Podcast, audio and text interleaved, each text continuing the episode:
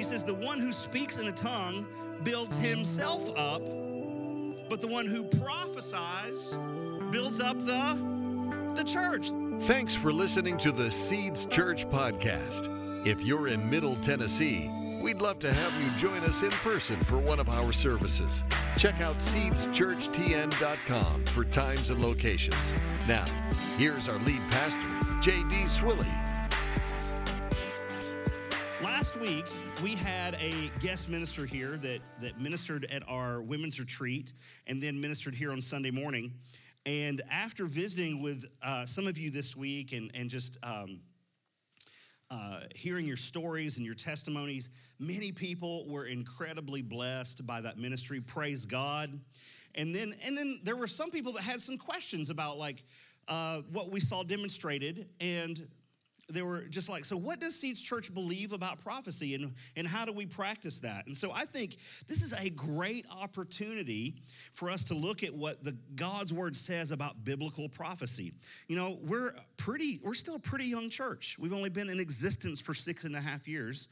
And in the six and a half years, I've not done any kind of extensive um, or exhaustive teaching on this subject matter. And so I thought, this is a great opportunity to do that so that we can always just come back to what the Bible says. Because here at Seeds, we're not going to build our lives and the foundation of our lives on um, uh, not, not my own soul, not my family, not this church, not anything, just on what anyone says. Like, we're not just gonna build it on secondhand information or what anyone does, no matter if it seems good or if we're like, I'm not sure about that, that seems bad. Uh, no matter what we feel about it no matter how we were raised, no matter our culture, we're always going to come back to what does God's word say about any given matter in our lives, right? Amen? So when we come to the word of God, the Holy Spirit helps us and bears witness with our spirit to weigh and test what we experience in the world. And so I want to encourage you today to take notes.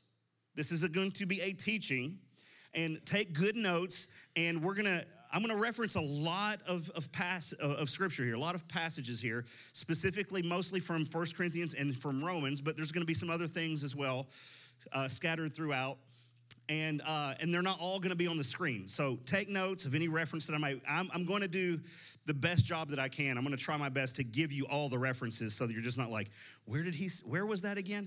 I, am going to try to give you chapter and verse for everything that that we say here. So I'm going to ask you to first just stand with me because we're going to honor God's word as we make it a habit here at Seeds Church. And this isn't, you know, this practice that we do is not unique to Seeds Church. You know, we didn't come up with this. The church has been uh, doing this practice for hundreds and hundreds of years, standing for the reading of the Word of God. Today, we're going to read two scriptures. The first one is an excerpt from the Paul's first letter to the church in Thessalonica, and then the, the second verse is uh, from Proverbs from an oracle named Agur. And so we're going to read these two verses. I'm going to invite you to read with me. 1 Thessalonians chapter 5 verse 20 and 21. Do not despise prophecies, but test everything. Hold fast to what is good. Now, Proverbs 30, 5 and 6. Every word of God proves true. He is a shield to those who take refuge in him. Do not add to his words, lest he rebuke you and you be found a liar. This is the word of the Lord. Let's pray. Lord, we don't, we don't want to move too fast. We want to be at your speed. And oftentimes, God, because you stand outside of time, sometimes it seems like you are moving slower than we are. So we just want to find your pace. And we want to be in tune with your heart. We want to be in tune with your word. We ask you to help us not just read your word, but understand your word so that we can understand you. Because, God, we want to know you and we want to respond to you the way we ought to. So, Lord, give us ears to hear what your spirit is saying today. Teach us by your word and by your spirit that we would be people of your word and spirit. God, that we would walk out of this place with a greater and deeper revelation of who you are and who you've called us to be and what you've called us to do to be on mission for your kingdom. And we pray this in the name of Jesus. And everybody said, Amen. Amen. amen. You can be seated.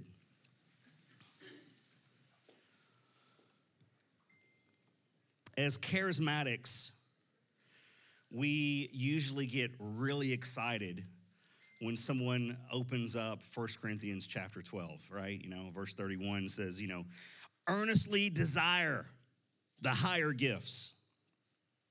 Or in chapter 14, 1 Corinthians 14, verse 1, uh, Paul says, earnestly desire spiritual gifts, especially that you may prophesy. And we're like, yes, this is what makes us super Christians. you know what I'm talking about? I grew up, I grew up in like just charismatic kind of Pentecostal um, culture, and no one ever said this, but there was a little bit of an air that somehow we we had it all together, and our Reformed brothers and sisters down the street, they were just missing out on some things. Meanwhile, they they are exegeting scripture like nobody's business down the street. Praise God. We need the entire body of Christ. Amen.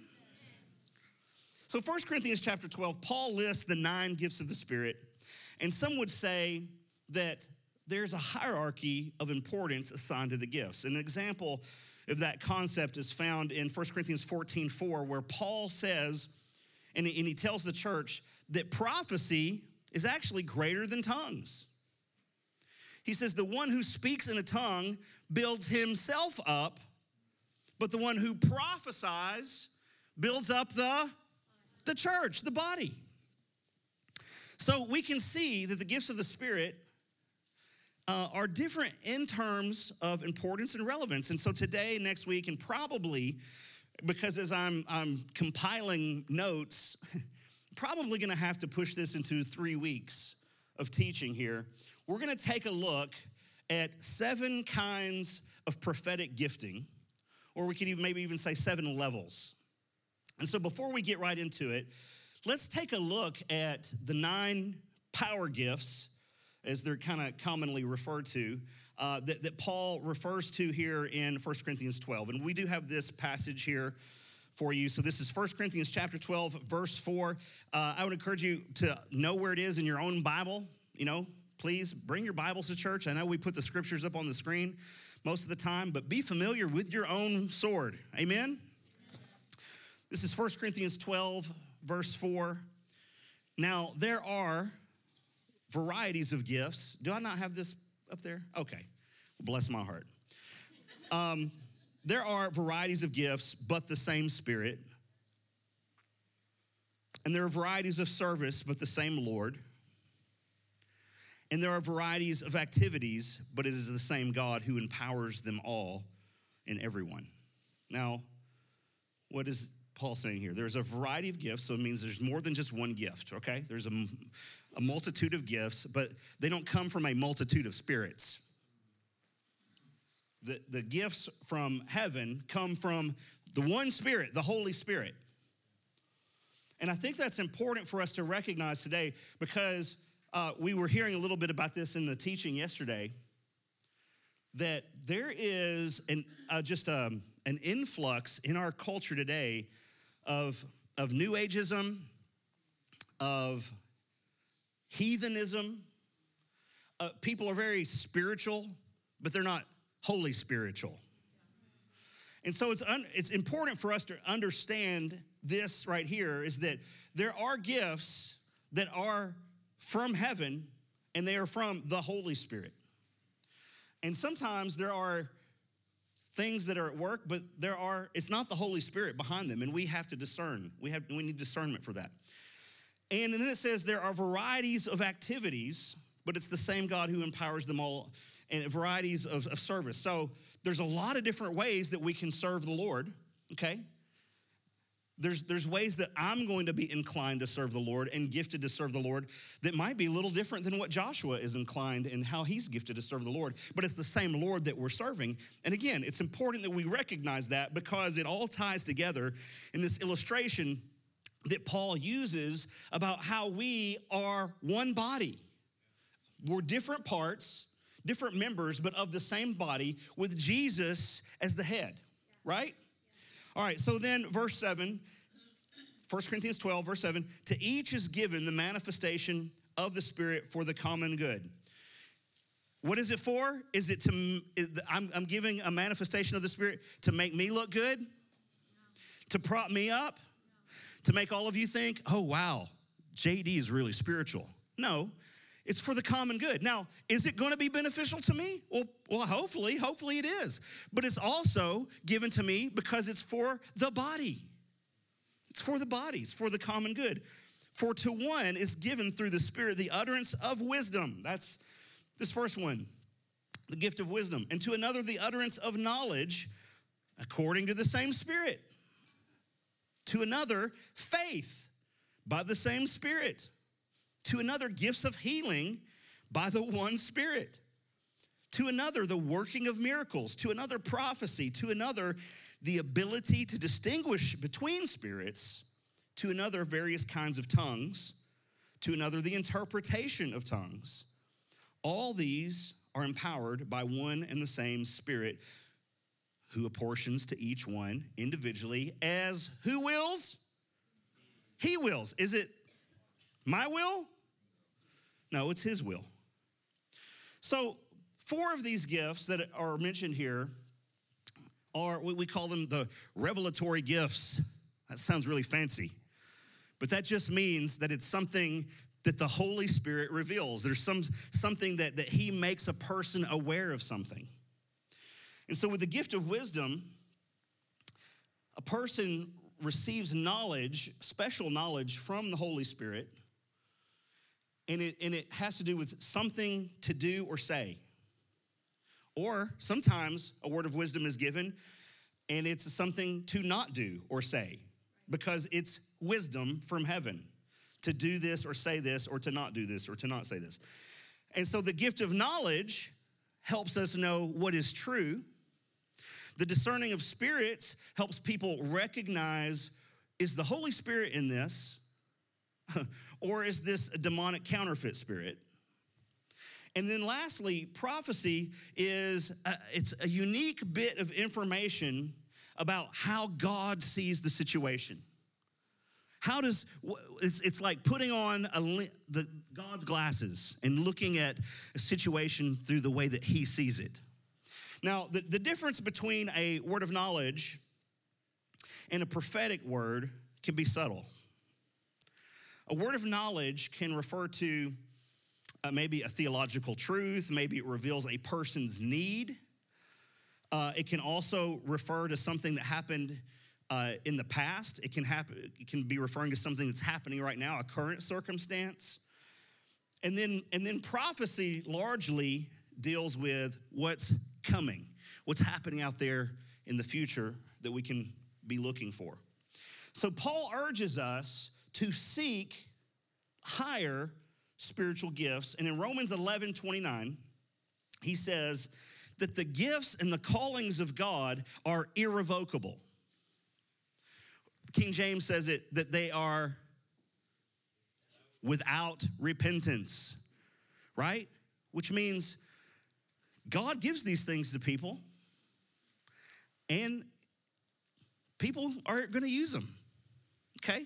It's up to us to use them. And sometimes we, I'm gonna get into this in a minute.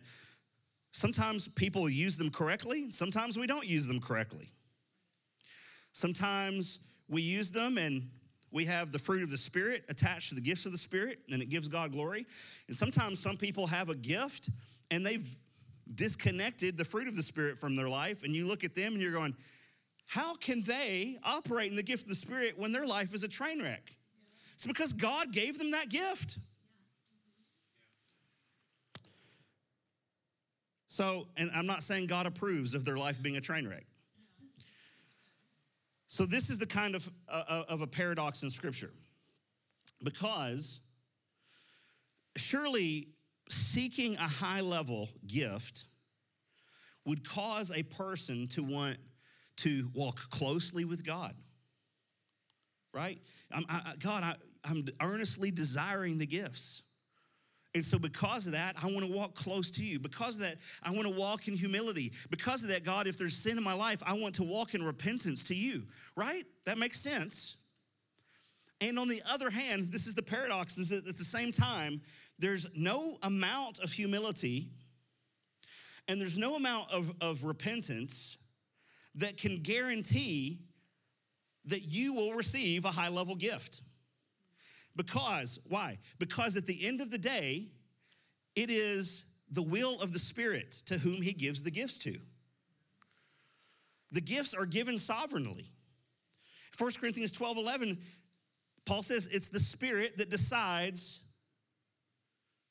which gift to give each person, which one each person should have. And an interesting question that I think that we could ask ourselves is this concerning prophetic gifts. When Paul urged the Corinthians to earnestly desire the spiritual gifts in 1 Corinthians 14, and he said, especially that you may prophesy. Was he encouraging the Christians in Corinth to aspire to be the next Elijah?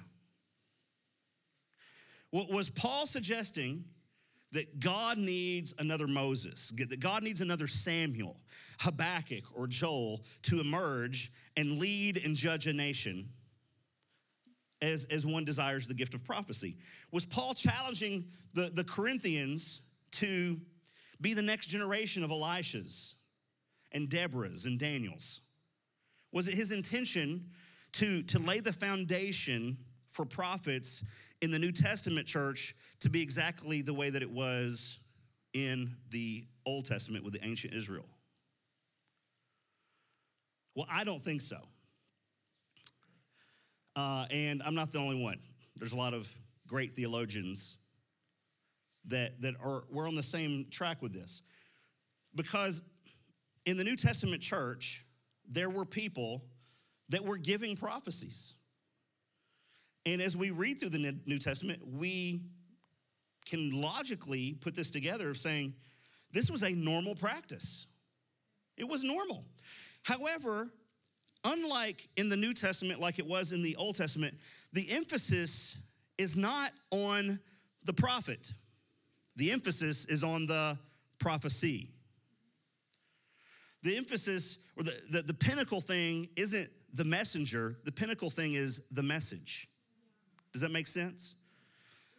And to be honest, there are still a lot of unnamed prophets in the Old Testament. I, I kind of love those stories sometimes when you're reading, and um, maybe First Kings, you're reading about, you know, Ahab, and this an unnamed prophet just comes and like gives him a prophecy. Who is this guy? Where did he come from? We don't know. But it goes to prove the point that the emphasis is, is really never really on the prophet. The emphasis is on what is God saying? What is God saying? That's where the attention needs to be. So in Romans chapter 12, verse 3, Paul urges the Romans to be careful to not think more highly of themselves than they ought, but to think with sober judgment, each according to the measure of faith that God has assigned. I'll read that last part again. The measure of faith that God has assigned. The measure. John chapter 3, verse 34 uses that same Greek word to show that Jesus had the Holy Spirit without measure. Jesus had the Holy Spirit without measure, but we have it with measure, which is probably a really good thing because we're not Jesus. Now, to be honest, really, this is kind of a sobering thought to realize that we all have a limit to our gifting and we have a place within the body. And, and it's humbling to admit what your limits are. But you know what? That's okay because it's critically important to recognize that God is the source of any good thing that you have in your life. If you have any kind of power, if you have any kind of gift, it's not about you, it's about God. It came from Him. The Spirit willed that you would have it, not because you earned it, just because He gave it to you sovereignly. So, when you try to move beyond how the Spirit has gifted you or how the Spirit is leading and instructing you, that's where we get into trouble. And the other thing that we see in Romans chapter 12, verse 3 is, is that God does not promote you to the level according to your incompetence. That is good news. It means that, like, God can use me just as I am today. That is great news. Praise God that He uses imperfect jars of clay and I believe what Paul was trying to get across was that humility is very key for us because nobody can do everything. You know, when we're young, we think we can do it all. As we get older, and hopefully as we get wiser, because there are some older people who are not wise, experience and time do not always bring wisdom. It's not a guarantee. But hopefully, we become more humble as we get older. So I want to say this to our teenagers in the room. I want to say this to our folks who are in their 20s in the room.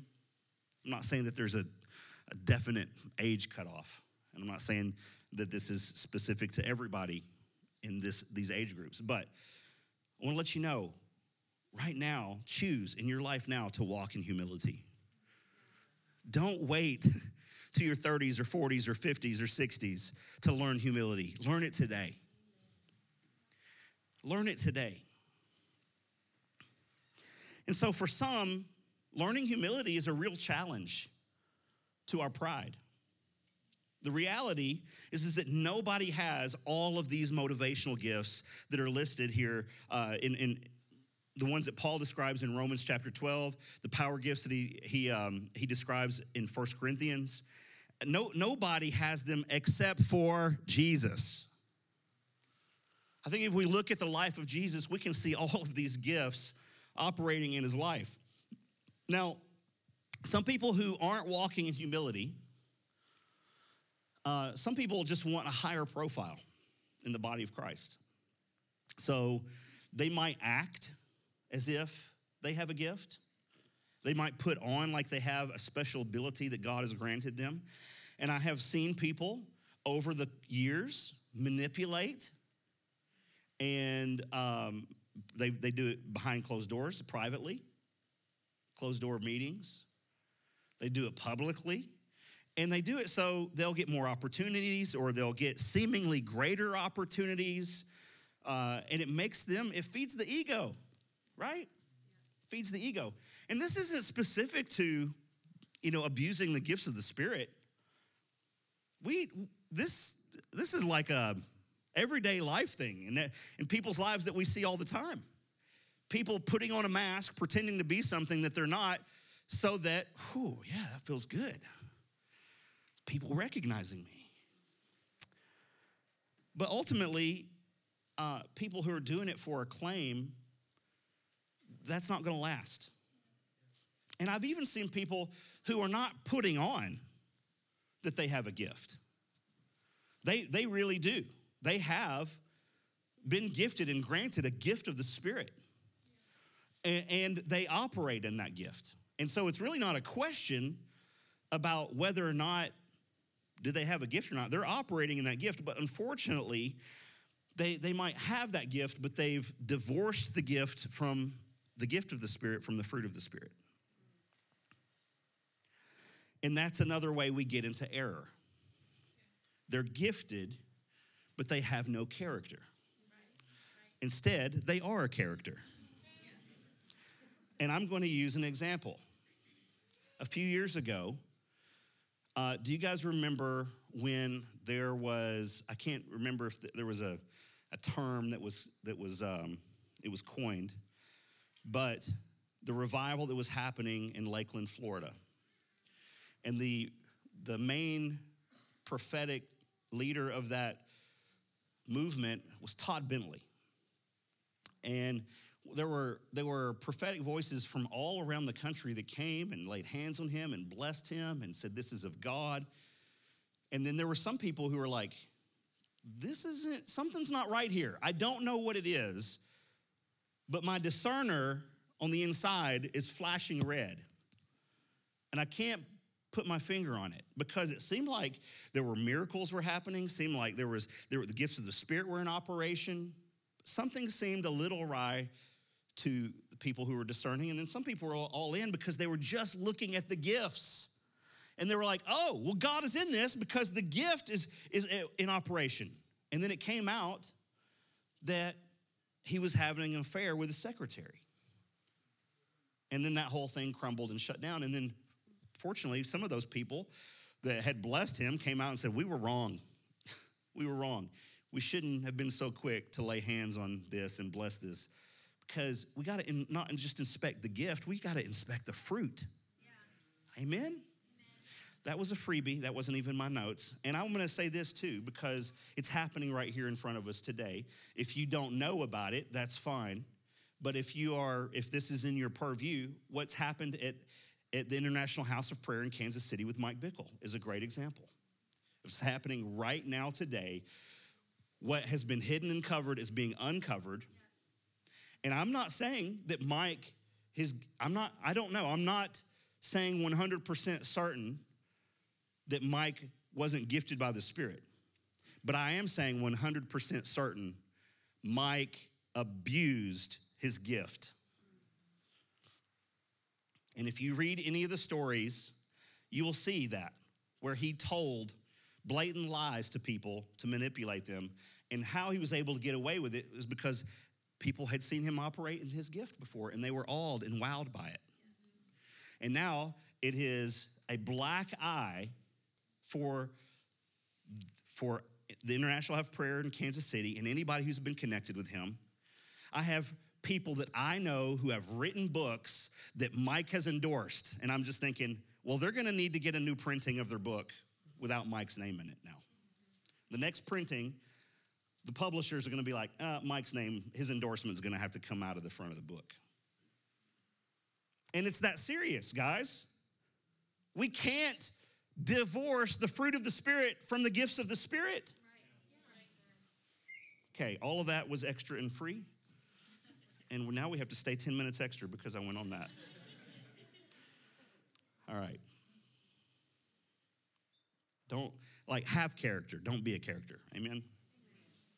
So, having said all that, let's now look at these, start looking at these seven different giftings or seven different levels of prophetic gifting. And let me say this I didn't come up with this.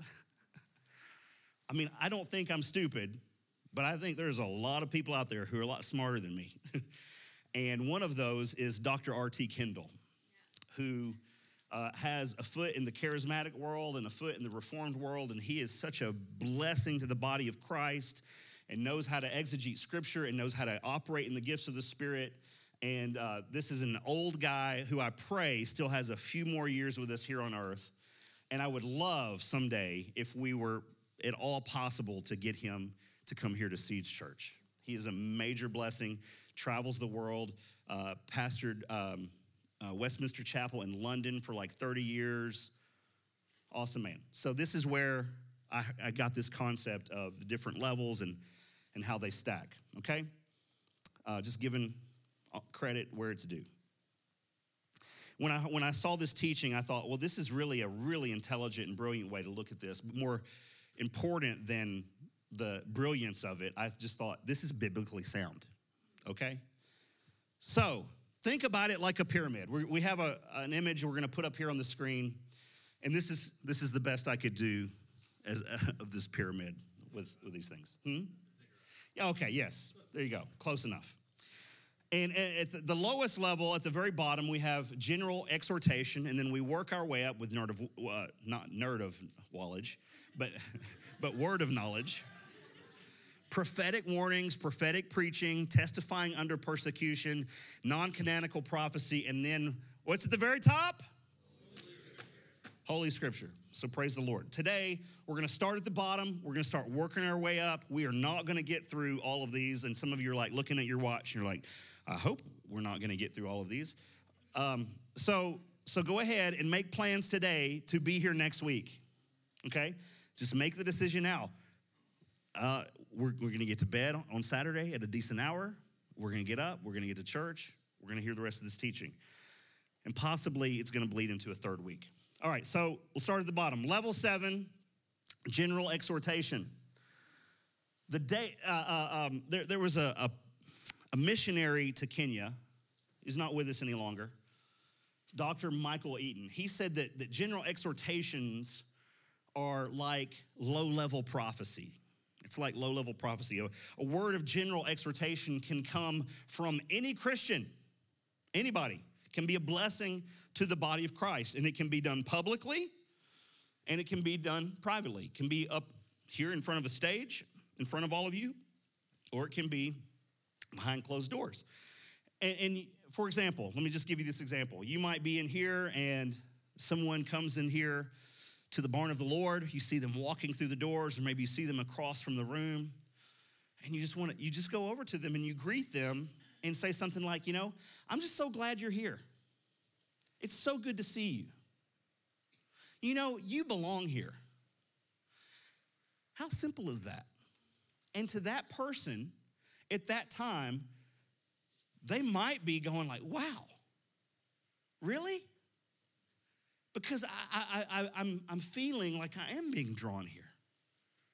Or I was questioning some things, but man, you just, you just confirmed something to me. And they might not even say all that. They might just smile and nod. But we don't know what's going on on the inside of a person. And, and what just happened there was a general exhortation, which God used to be a real and genuine encouragement to someone who needed it at that moment. And you didn't even know. When, when giving a general exhortation, it's likely, highly likely, that you don't feel any kind of special unction of the Spirit. It's highly likely that, you know, you don't feel, you know, goosebumps or any kind of tingling sensation. You just kind of feel this desire to pass a word on that seems fitting. And I've seen this time after time where the Holy Spirit makes a big difference in the life of another person just because someone just said something simple like, hey, it's by no accident that you're here today. God has something for you today. And a word like that, if the Holy Spirit should be in it, it can be incredibly life giving to a person. And, and, let me say this even when the Holy Spirit is in it, you, if you're giving that general word of exhortation, you still may have no idea how it impacted that person and the Holy Spirit was all over it. I was just talking to somebody here in the Seeds family a couple weeks ago about how they had recently discovered and found out it kind of got back to them that they had given some general exhortations to a couple of people and it was incredibly meaningful for those people. It was incredibly meaningful for the couple of these people. And this this person said that his experience was basically exactly like what I'm describing right now. There was no special special unction, there was no goosebumps, there was no, you know, tingling sensation or anything like that. He just said some simple encouraging words to these people and the Holy Spirit was in it to minister to them in ways that this person could have had no clue whatsoever. Words of general exhortation are given all the time. Oftentimes, even this morning here from the stage during worship, there were some exhortations that were being given. Uh, for example, I remember one man saying that he heard a worship leader say, um, let's just sing right now as if like our singing gives God pleasure. And that, that the guy said, I had never, it never dawned on me that my singing could give God pleasure. And so, what did that stir within him? What did that make him want to do? It wanted to make him sing out. and sing from the depths of his heart and his soul and sing with his body because he was realizing this gives God pleasure. It, that, that word, it was a general exhortation, but it connected with him. And so this kind of, of low-level prophecy, it can stir the hearts of the hearers. And in turn, the, the, this is what it's all about. It's about giving glory to God. It's about magnifying God, giving God pleasure. There's not really any great qualifications that you need to meet in order to give a general exhortation, okay? The prophet Elijah could do it. The apostle Paul could do it. I can do it.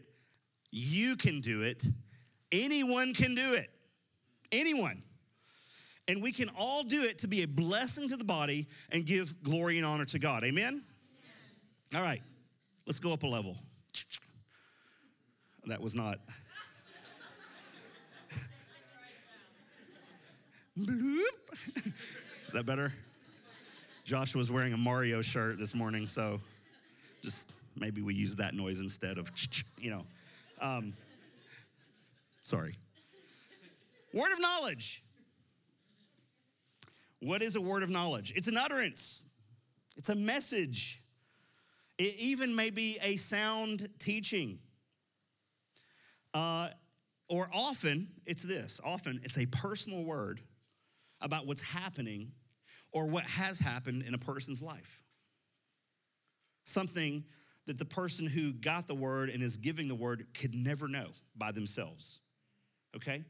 And one of the reasons that words of knowledge are important is because when someone comes to me and they have a word of knowledge and they tell me something about my past that there's no way they could have known, or they tell me something about my present situation that there's no way they could have known, you know what that does? It gets my attention. And I say, I, I, need to, I need to pay attention to what God's saying. Not, not to just what the words that are coming out of this person's mouth. I need to tune my spirit into the Holy Spirit. Because God might be wanting to remind me hey, I see you. I haven't forgotten you. Or sometimes a word of knowledge will be given so that we're reminded, oh, I, I, need to get in line. I need to remember what God did and come back to that and walk in obedience or walk in steadfastness and walk in perseverance. God hasn't forgotten this. He's not let this slide. I'm still in it to win it. So, some people have it in their mind that in order to have a word of knowledge, you know, they, they need to have some kind of high level of spiritual gifting, like an Old Testament prophet. But that's not really the picture that we get when we read First Corinthians, when Paul's urging us to prophesy. Eh, I will say this those that do have like high level prophetic giftings can operate in levels of general, general exhortation, they can operate in words of knowledge, but those who operate at the level of prophesying that Paul is talking about here in 1 Corinthians 14 should not think of themselves as a modern day Elijah. Okay? Or modern day Nathan. Could the Lord grant this? Well, of course he could. He's the Lord. But we should be reminded again, Romans chapter 12, verse 3, when Paul cautions us to not think more highly of ourselves, to not think of our gift more highly than we ought to, because we are just a member in the body. Like I said a second ago, a word of knowledge is a revelation from the Holy Spirit about a past situation, about a present situation. Uh, for example, in 1 Samuel chapter 9, um, Samuel is going to anoint Saul to be king. And at this time, Saul's really not anybody. He's just a dude from the tribe of Benjamin who lost his dad's donkeys. And Samuel comes to him and he says, This is exactly where you'll find your donkeys, and this is how to get them back. Was that because Samuel was on the road and he saw where the donkeys were? No. He knew he had a word of knowledge from the Holy Spirit, and it was the, the, the, the gateway for Saul to start walking toward the kingship where Samuel was going to anoint him. Another example is Acts chapter 5, when Ananias and Sapphira sold some property, and they said, they came to the church and said, Look at what we did. Look at all of, uh, we sold this property and we're gonna give all these funds to the church. And Peter's like, gets a word of knowledge from the Holy Spirit. Nope, you're lying right now. And I don't even know why. Why would you lie about this? You know why they lies? Same reason we talked about earlier, because it makes them look good, props them up. Everybody look at me. But they didn't even have to do that. They, so what they did is they came and they brought a portion of what they had sold, a portion of the income that they had received, and said, "Well, this is all of it. Look how awesome we are." And the Holy Spirit told Peter, "Nope, they are lying. That is not all of the income that they received." And again, it wasn't about what they gave; it was about that they lied. Peter even said, Why did you do this? And you know what happened? Woo, that will give you some of the fear of the Lord right there. We need that kind of the fear of the Lord to return to today's church.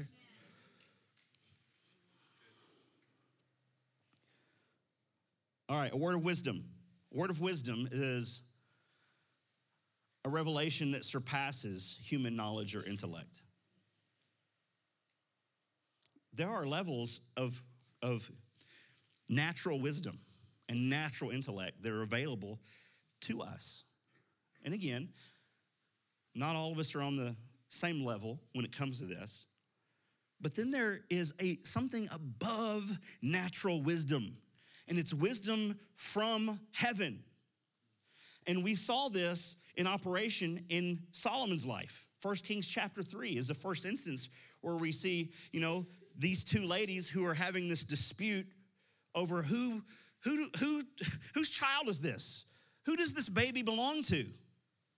And then Solomon exercises word of wisdom. And then, of course, the situation had a righteous outcome. Praise God. Now, words of knowledge. I have seen words of knowledge be spectacular before, like head scratching like names being revealed that didn't, how, there's no way that you could know that. Addresses, phone numbers, that kind of stuff. And again, why is that important? It's again, it's not to prop up the person who's giving the word of knowledge. It's so that we go, I need to pay attention to the Lord. He's revealing some things that nobody else could know right now. I need to hone in. And then I've also seen words of knowledge and, and, and, I, and I have operated in a word of knowledge, but they're not, not quite as extraordinary, but they are just as timely, and it gave God glory.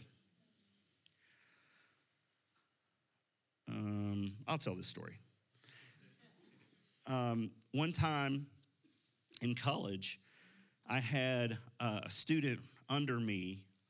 Uh, Jamie and I were, were leading worship. We, it was our first kind of ministry job, but it wasn't full time. And we were leading worship every day at the college that we had graduated from. They had a chapel service that opened every mornings before classes, and so we were worship leaders there. And I had a student that was on the worship team come to me, and he said, "Hey, I'm not going to be at school tomorrow. Um, I'm, you know, I've got something going on, and I'm just not going to be able to make it." And I just thought, okay, well, that's really weird. I mean, it's like this is your normal schedule and maybe he has a doctor's appointment or something. But i kind of probed. I'm like are you all right man? Like you going to the doctor? No no no no no. I'm not it's nothing like that. My health is fine. I just have something that came up and i need to attend to it. I said okay. I was like well that's kind of weird. Whatever. Didn't really think about it. Next morning i was in the shower just kind of getting ready for the day and uh, i felt discerned that the Holy Spirit revealed to me exactly why that guy was missing school. And it was stupid, it was nonsensical. It was, and what it was showing and revealing is that his attention and his heart and his affections were attached to something that God said, That's not what I want you to be attached to. It wasn't necessarily anything sinful, but it was, he was misguided and misdirected. And I was like, oh, wow. Okay, well, we're going to test this out and see what happens. So the next day, He's returned back. He missed that day and he came back the, the following day. And I pulled him aside. I didn't do this in front of people, okay? Pulled him aside and I said, Hey, I know why you missed. And his eyes started kind of getting a little big. And I said, This is what you were doing, wasn't it? This is where you were, and this is what you were doing. How did you know? Who told you? I said, I felt like the Holy Spirit revealed it to me. Now, I didn't start with that. I didn't open with that. God told me da da da da da. No, I just simply said what I had to say. And then he was like, That's true. And I was like, He's like, How did you know? I was like, I believe the Lord showed it to me to tell you so that you can get your priorities in line. Okay? So that's another example here. Um, I'll give you one other example of a word of knowledge that happened in my life. In 2016, late 2016, Jamie and I had, had been discerning that we were going to plant Seeds Church, but I was on staff still at a church in Nashville. But like maybe six people on the planet knew that we were going through this. And one of them was my senior leader at that church. But not very many people knew at this time that we had made the decision that this is where we're going to head. So it was a Sunday morning. Service hadn't started yet. I'm standing back there by the tech booth in the sanctuary, and people are walking through the door. I'm having casual conversations, and all of a sudden, like a man on a mission, Pastor Russell, who wasn't a pastor at that time, it was just Russell, uh, was he came right through the, the doors of the sanctuary exactly to where I was, to where I was. Says, Can I speak to you just for a second? I said, Sure. We stepped off kind of to the side, and he told me what it is that he had to say. And for him, it was incredibly unremarkable. It was kind of like, I don't really know what this means, but I just feel like I'm supposed to tell you this. And it was maybe kind of coded to him. It wasn't, he didn't know the weight of what he was saying. But for me, I knew exactly what it was that he was saying. And it got my attention. And what it did is, is it confirmed, it was a confirming word for me and Jamie that we were on the right path, headed in the right direction to plant this church. And the word that he gave me wasn't God's calling you to plant Seeds Church. It wasn't direct like that. It, he, again, what he said was it, it didn't. It was very general to him, but it was not general to me. And then you know what he did?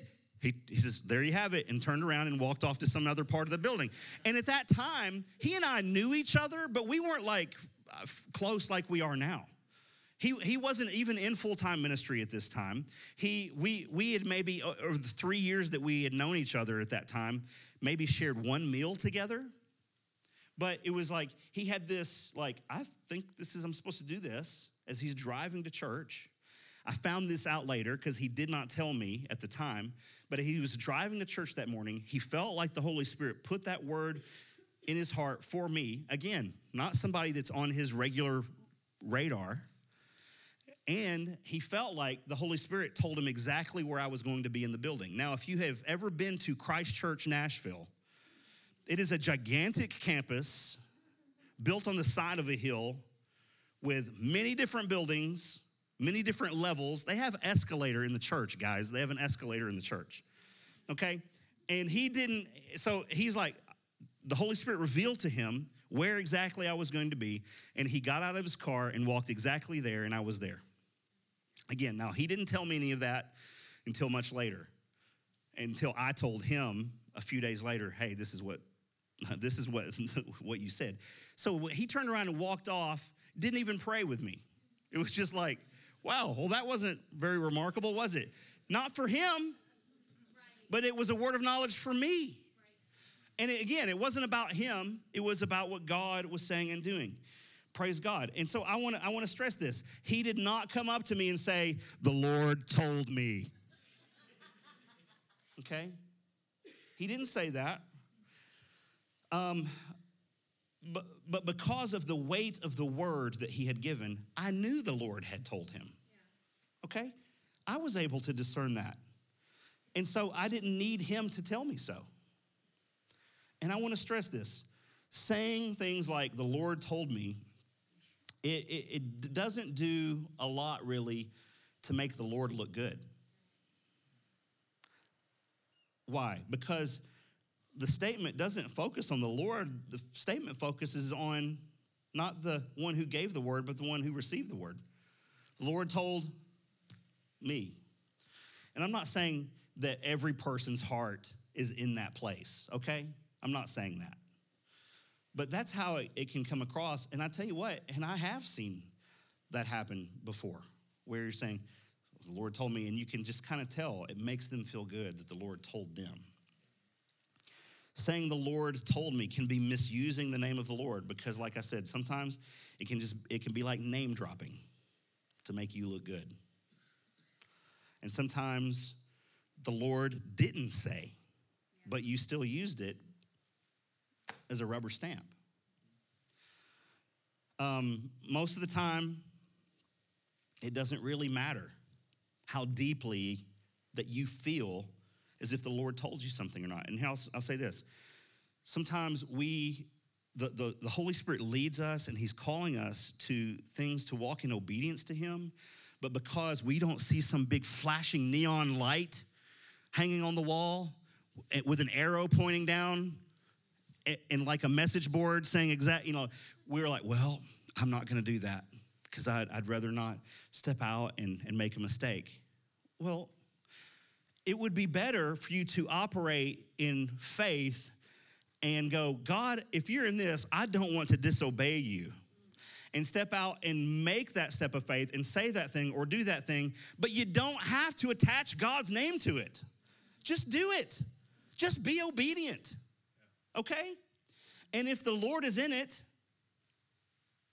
then it will, there will be fruit. Praise God. And if the Lord isn't in it and it was just you, then hey, okay, all right. No harm, no foul, because you didn't misuse the name of the Lord. Right? Again, I would rather err on the side of I want to be obedient than going, well, I don't want to make a mistake. Okay? When we always are going, well, I don't want to make a mistake. Nothing great has ever happened in life by people who said, oh, I never want to make a mistake. No, greatness has always come from a step of faith, okay? But it's important the way we take those steps of faith. In some circles uh, that operate in prophetic things, people have felt like they have needed to use things like, well, the Lord told me to validate what they're saying. But for some people, it's just a habit that they learned. It's just something that they demonstrate that Saul demonstrated. And so they picked up on that and repeated that because they just thought, well, this is what you do. Okay? Their, their intent is not in the wrong place. They, don't have, it's not always, every time someone says that, it's not always an indicator of they're making it about them. Sometimes it's just the culture that they have been in and they've seen these things demonstrated in, okay? So I want to say that. And, and while I would disagree with them that, that saying all the time, the Lord told me it's not a best practice, okay? I, I would say, well, that's not a best practice. I'm still gonna show grace and mercy to people who might say that in accidental error, and I want to keep my discernment up, right? Because maybe God is in this. Just because they maybe said it in a way that I disagree with doesn't mean that God's not saying it. And, and, and so, and I'll say this if the Lord grants me the opportunity and influence to lovingly bring some correction to people, I will do that. But I'm not to run around and be the police of everybody. And so, but but either way, I am going to exercise discernment when hearing what they say. I'm going to judge it and I'm going to weigh it and I'm going to measure it, not according to my flesh, not according to my natural intellect, not according to my experiences in the past, but according to the scriptures and what the Holy Spirit is bearing witness. Amen? What do you, sorry guys, we're just, I told you it's going to be 10 minutes later than normal. What do we do with a word that doesn't resonate? You know, sometimes we we, anyway, having your friends in the front row sometimes is not a good thing. So, um, what do you? Were you trying to tell me to hurry up because the Super Bowl is on later? Okay, anyway, no, no. Uh, what do you What do you do? What do you do with a word that doesn't resonate? And you're like, well, I'm not really sure about that. Now, sometimes you might get a word and you're like, uh, that's mm, that's not biblical. Okay, that's not biblical. Um, the Holy Spirit's not in that. He is not calling me to leave my wife and go have an affair with this person on the prayer team over here, okay? Or on the worship team. That kind of stuff happens, guys. That's not the Holy Spirit. Okay, but sometimes somebody can give you a word and you're like, well, I don't know what to do with that. Well, you just take that and you put it on the shelf. Go. You, don't have to immediately just spit it out or throw it out. You know, like the old saying, like eat the hay and spit out the sticks, right? That's what the cows do. Eat the fish, spit out the bones. We could keep going. I'll just stop right there. Eat the corn, not the cob. Uh, so you just take that word, you stick it on the shelf, and go, all right, don't know what to do that. We're going to stick that right there. And you know what? Six weeks later, six months later, or in one case in my life, six years later, I was like, oh my gosh. What that guy shared, that is for the season that we're walking in now. And what that did is it it built it built faith in me. It built faith in me for obedience and endurance and perseverance to keep going after the things that I feel like God is calling me for. Okay? So there's some things when you go, okay, well, this is obviously not from God. We're going to throw that out. But some things you're like, I don't know. So just stick it on the shelf. All right? Praise the Lord. JD, are there times when it's okay to say, the Lord told me so? Or, thus saith the Lord? Maybe. Those kinds of words should only be uttered or used if one has oath level assurance from God that he has spoken. We don't have time to go into this today in, in great measure, but I'll say it this way. If you would not die for what's about to come out of your mouth, then you just shouldn't say, The Lord told me so. Just don't attach the Lord's name to it. I'm not saying don't say the thing. You want to walk in, in faith and you want to step out in what you think is obedience. You just don't have to always say, The Lord told me so. Okay? If you, if, if you would not die for the truth of what you're saying, just leave the Lord's name out of it and say something more like this Hey, I feel compelled to share this with you. Okay? This way, you will not have made it about you, and you will not have abused the name of God, even if it was by accident. Okay? Dr. Kendall uh, uh, uh, tells this story about 12 years ago. He was at a conference in, uh, I think it was Scotland, somewhere in Great Britain. And this lady comes up to him and says, Hey, every time I see you, I get this uh, sensation something's going on with your heart. He's like, Like my physical heart? And she's like, Yeah. So he comes after his travels, he comes back to the States, come back, comes back home, and he schedules an echocardiogram, which revealed that he needed immediate open heart surgery. That word saved his life. But again, the lady didn't come up to him and say, Thus saith the Lord, something's wrong with your heart. She just said what she had to say, left it with him, and he discerned. He felt the weight that, hey, the Holy Spirit might be on this. I need to look into this, okay? There's a story about Evan Roberts. Evan Roberts, who was the leader of the Welsh revival, 1904 to 1905 or 6, somewhere in there. Amazing revival. Evan Roberts um, was staying at someone's home. And there was a guy in the area, a young man, who had heard that Evan Roberts, uh, Evan Roberts was in the area. He's like, I've, I, have he's distraught about a situation in his life. I've got to see Evan Roberts. I've got to see Evan Roberts. So he tracks down where Evan Roberts is staying and he goes and he walks miles to get there.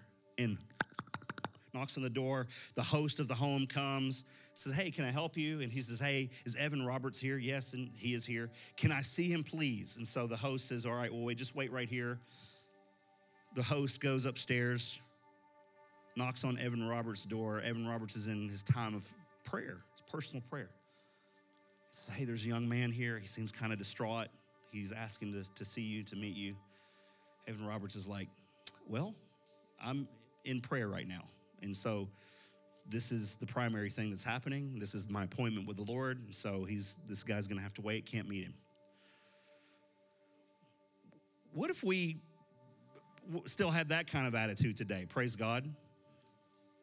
And I called up Scott, Scott, I need to have coffee with you. And you're like, well, I can't. I'm having meeting my time with God. You know how many of us would get upset and offended by that?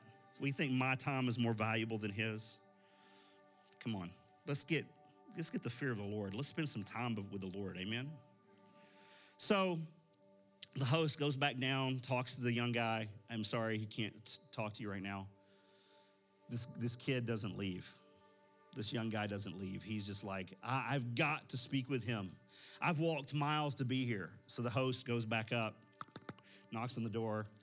Evan Roberts is like, What's up? He's like, Hey, man, this, please just come down here, just take five minutes of your time and, you know,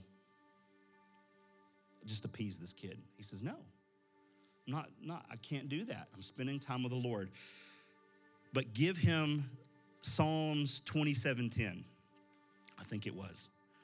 So the host goes downstairs. He says, Hey, Evan Roberts is not coming out to meet you, but he said to give you Psalm 27:10, which says, I think that's the reference. It says, Even if your mother and your father forsake you, the Lord will take you in.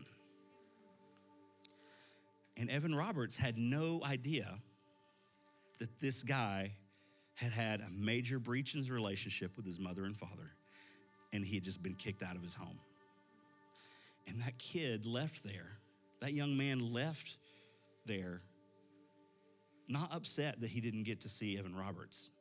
He left there knowing that God saw him and that God was going to handle this and that he was not overlooked by the Lord. And he left there with confidence and assurance. Isn't that good? That is a great word of knowledge. How was Evan Roberts to ever know that? And so, a word of knowledge can be incredibly encouraging to someone in a crisis. And that level of prophecy, it might not always be spectacular, but it is pure gold to the person who needs it at that time. Now, let's go to the second next level. No, I'm teasing. That's all we have time for today. Would you just stand with me?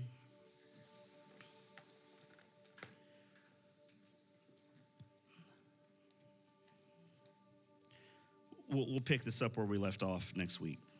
I don't know that we'll be able to get through five more of these, but we'll see. Let's just go to the Lord in prayer. Mm, Lord, I just thank you for your word. I thank you it's something that we can always come to. Lord, I thank you like it's like a it's like a plumb line. We can just make sure everything is level We can measure ourselves and our experiences to your word.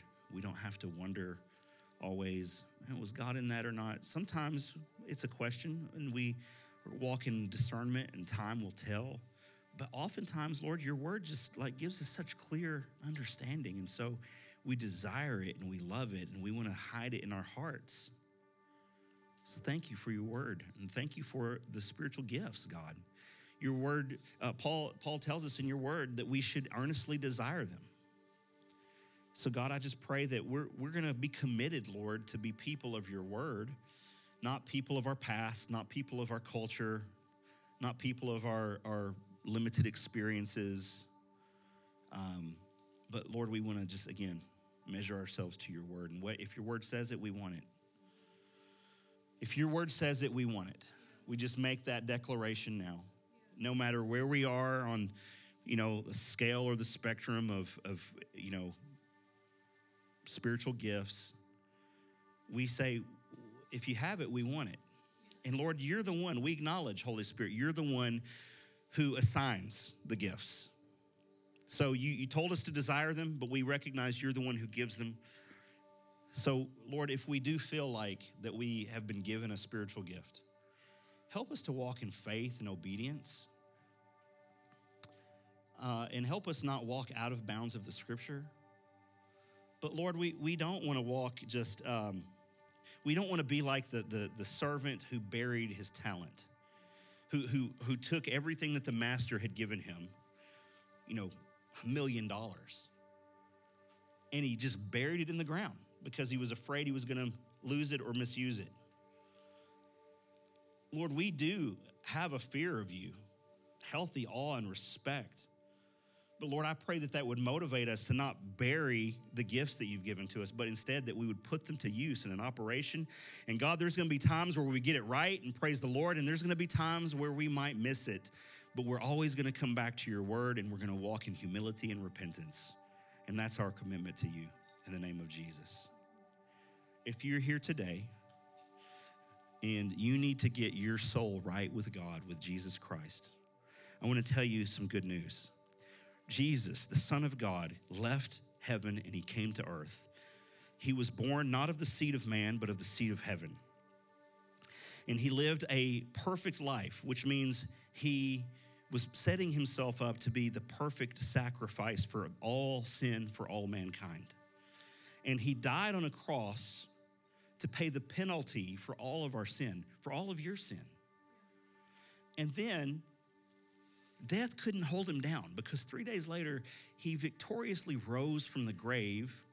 And then he walked the earth for 40 days. And then he ascended into heaven, where he sits at the right hand of God, interceding for us, for you. And today, if you are not in the kingdom of God, I want to invite you to surrender your life to Jesus today and say, yeah, I want to join God's kingdom. I want to join his family. I want to be called a son. I want to be called a daughter. I want to turn and repent from my wicked, evil ways and from my sin. And I want to give myself to following Jesus. If that's you today, you can do that. You can make that decision. And it's not about a special prayer with all the exact right words, like it's some kind of like, you know, something in a fairy tale book, if we say exactly the right words, bibbity boppity boop, then this will happen. No, it is about a lifestyle of saying, I'm going to follow Jesus. I will die to myself daily and I will follow you. That's what it means. You can make that decision today. And I want to help you take that first step. I'm going to pray. And I would invite you to just pray with me right now. Heavenly Father, I come to you and I just I turn from my sin. I repent. I acknowledge that I am not holy as you are holy. And so I repent of my sin and I turn to you and I ask you to cover me in the blood of Jesus that pays the penalty for my sin. And, and redeem me back as a, as a son of God, as a daughter of God into your kingdom. Turn from that and I turn toward you, Jesus, and I declare, I want to follow you all the days of my life. And so I ask you right now to fill me with your Holy Spirit, make me new, wash me white as snow, make me fit for good use in your kingdom. I want to be committed to be a disciple, which means just following you every day, getting up, and I might make a mistake, but I'm gonna get up and I'm gonna keep following you. I'm gonna keep following you. That's what I want, Lord. So I believe, Jesus, that you are Lord, that you are the Son of God, and God, that you raised Jesus from the dead. And now I'm asking you to resurrect my dead self that was dead in my sin, to raise me to new life in Christ. And I receive your forgiveness, and I receive your cleansing wash, and I receive the purpose that you have for my life, and I receive the, the call and the command to join the mission of your kingdom. In Jesus' name, amen. Amen. If you just said that prayer with me, you made the best decision for all of eternity. Not just the best decision of the day. It's not about, ooh, you know, I placed my bet on the right team. Who cares about that? You made a decision that's going to affect your eternity. Praise God. Our prayer team, yes, praise the Lord. Our prayer team is going to come down front, right here to the front, and they're going to be here available to pray with you for any need that you might have today. Now, may the Lord bless you and keep you. May he make his face to shine upon you. May he lift his countenance upon you and give you his peace now and for all the ages. And the people of God said, Amen. Amen. Go in peace and in power to love and serve the Lord. Thanks for listening. Stay connected with us at seedschurchtn.com and on social media. Our mission at Seeds Church is to help people discover who God created them to be and equip them to do what He called them to do. One of the easiest ways you can help us accomplish our mission is by simply sharing this podcast. You can do so by subscribing, leaving a review on iTunes, or sharing it with your friends on Facebook. Thanks again for listening. We hope to see you soon.